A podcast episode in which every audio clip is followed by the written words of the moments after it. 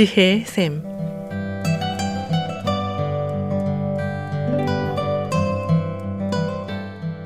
매주 월요일부터 금요일까지 각 분야의 전문가를 모시고 우리 삶에 필요한 말씀을 듣는 지혜의 샘. 오늘은 AP 리커버리의 손재열 디렉터께서 말씀해 주시겠습니다.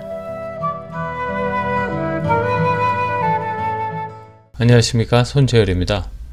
지난 시간 갈등에 대한 말씀을 나눴었죠. 갈등은 서로 다르다는 것에서 나타나는 어떻게 보면 필연적인 것이고 살면서 자연스러운 현상이라는 생각과 함께 갈등 그 자체에 초점을 맞추기보다는 갈등을 어떻게 접근하느냐가 더 중요하다는 말씀을 드렸었습니다. 그에 따라서 부정적으로 나타나기도 하고 긍정적으로 나타날 수 있기 때문이죠. 오늘은 이 어떻게 접근하느냐에 대해서 좀 더 생각을 해보도록 하겠습니다. 갈등을 어떻게 보고 대처하고 풀어나가느냐라는 것이겠죠. 물론 이런 것은 개인의 성격, 사회성, 또 상황에 따라서 많이 다를 수 있겠지만 결국 나와 상대방의 조정 상태에 따라서 다음에 다섯 가지 유형으로 나타납니다. 첫째는 회피입니다. 이 형태는 갈등 자체가 있다는 것을 외면하고 이에 대한 해결보다는 그저 서로 먼 산 보고 있다가 스스로 해결되기를 기대하는 것이겠죠. 둘째가 수용입니다. 내 자신의 관점을 포기하고 상대방의 관점을 받아들여서 갈등을 최소화하는 것입니다. 세 번째가 대립입니다. 이 경우는 한쪽이 상대방을 꼭 이기려 한다는 데 있고 종종 이기는 것 자체가 목적이 되어버리는 경우가 많죠. 넷째가 타협입니다. 서로 조금씩 양보하는 경우죠. 그렇게 해서 서로의 균형을 맞추려고 하는 것이고요. 다섯째가 협동입니다. 이 경우는 모두가 만족할 수 있는 해결책을 찾기 위해서 노력하는 것이겠죠. 따라서 서로를 존중하고 같이 협력해야지만 나올 수 있는 그런 유형이겠습니다. 좀 더 다른 설명을 드려볼까요? 회피는 누구도 지고 이기는 것이 없습니다. 손쉽게 한 예를 들자면 집안의 가구를 배치하는 문제로 서로 의견이 다르다고 한번 생각을 해보시죠. 이 경우는 양 당사자 서로 마음에 안 들지만 일이 커질 것 같으니까 그냥 가구를 조립하지 않고 내버려 두는 거죠. 결국 지금은 이 문제를 얘기할 시점이 아니라고 말하는 것이겠죠. 수영의 경우는 내가 지고 상대방이 이기는 것이죠. 뭐 이기고 진다는 표현 자체가 좀 어폐가 있지만 설명이 쉽도록 드린 말씀입니다. 이 경우는 둘의 관계를 위해서 한쪽이 참고 넘어가는 것입니다.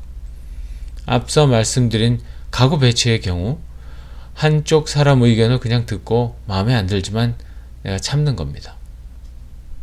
셋째는 대립의 경우입니다. 이 경우는 내가 무조건 이겨야 되는 거죠.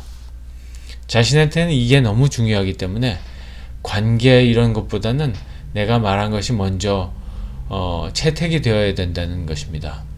가구의 배치의 경우는 상대방의 의견을 누르고 내 의견이 반영되어야만 하는 케이스입니다.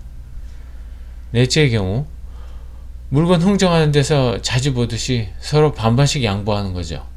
이건 내주고 저것 얻는 경우가 그런 것이겠죠.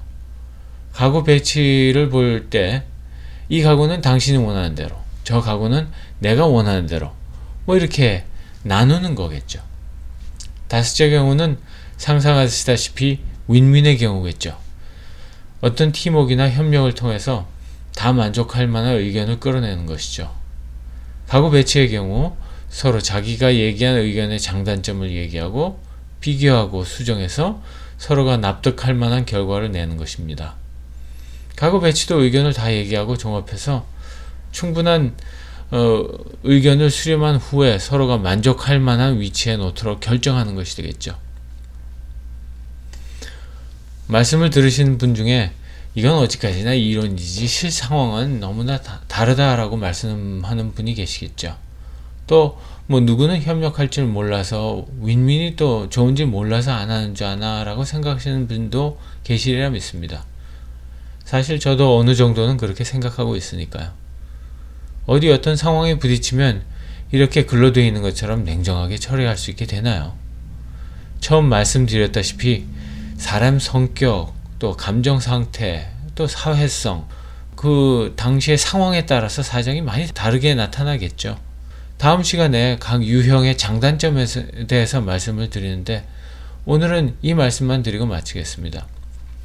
여러분께서는 갈등을 해결하는 데 있어서 어떤 유형을 가장 많이 쓰고 계십니까? 어느 특정 유형을 많이 쓰시나요? 상대와 상관없이 한 유형만을 고집해서 쓰시는 게 있습니까? 아니면 상대에 따라 또 쓰는 유형이 정해져 있으십니까? 나는 생각해보니까 주로 수용을 많이 쓰는 것 같다. 어떤 갈등의 상황, 의견이 다를 경우 매일 내 의견은 없이 다른 사람 의견만 들어주고 사는 것 같다. 또, 나의 가장 잘 서양하는 유형은 타협형이다. 서로 조금씩 양보해서 빨리 일을 처리하는 게 훨씬 낫더라. 그것도 아니면 나는 인생은 경쟁이라고 생각하기 때문에 이겨야 된다. 이런 생각으로 갈등을 대하십니까? 여러분은 갈등이 생길 때 어떤 내면의 대화를 하시고 상대방을 어떻게 바라보고 계십니까? 그리고 어떤 유형을 일정하게 쓰시고 그러한 유형은 어떤 결과를 가져오던가요?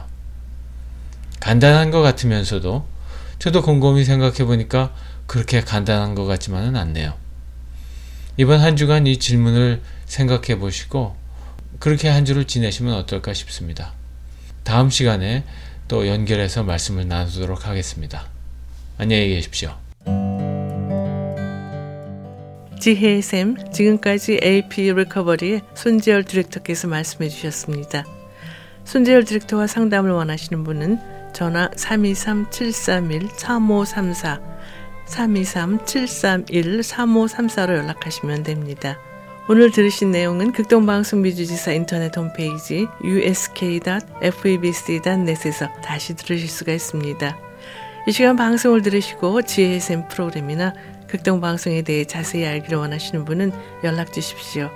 전화 562-448-1782, 562-448-1782로 연락 주시면 자세히 안내해 드리겠습니다. 아름다운 음악과 기쁜 소식을 전하는 극동방송에서 보내드린 지혜의 샘, 오늘 순서를 마치겠습니다.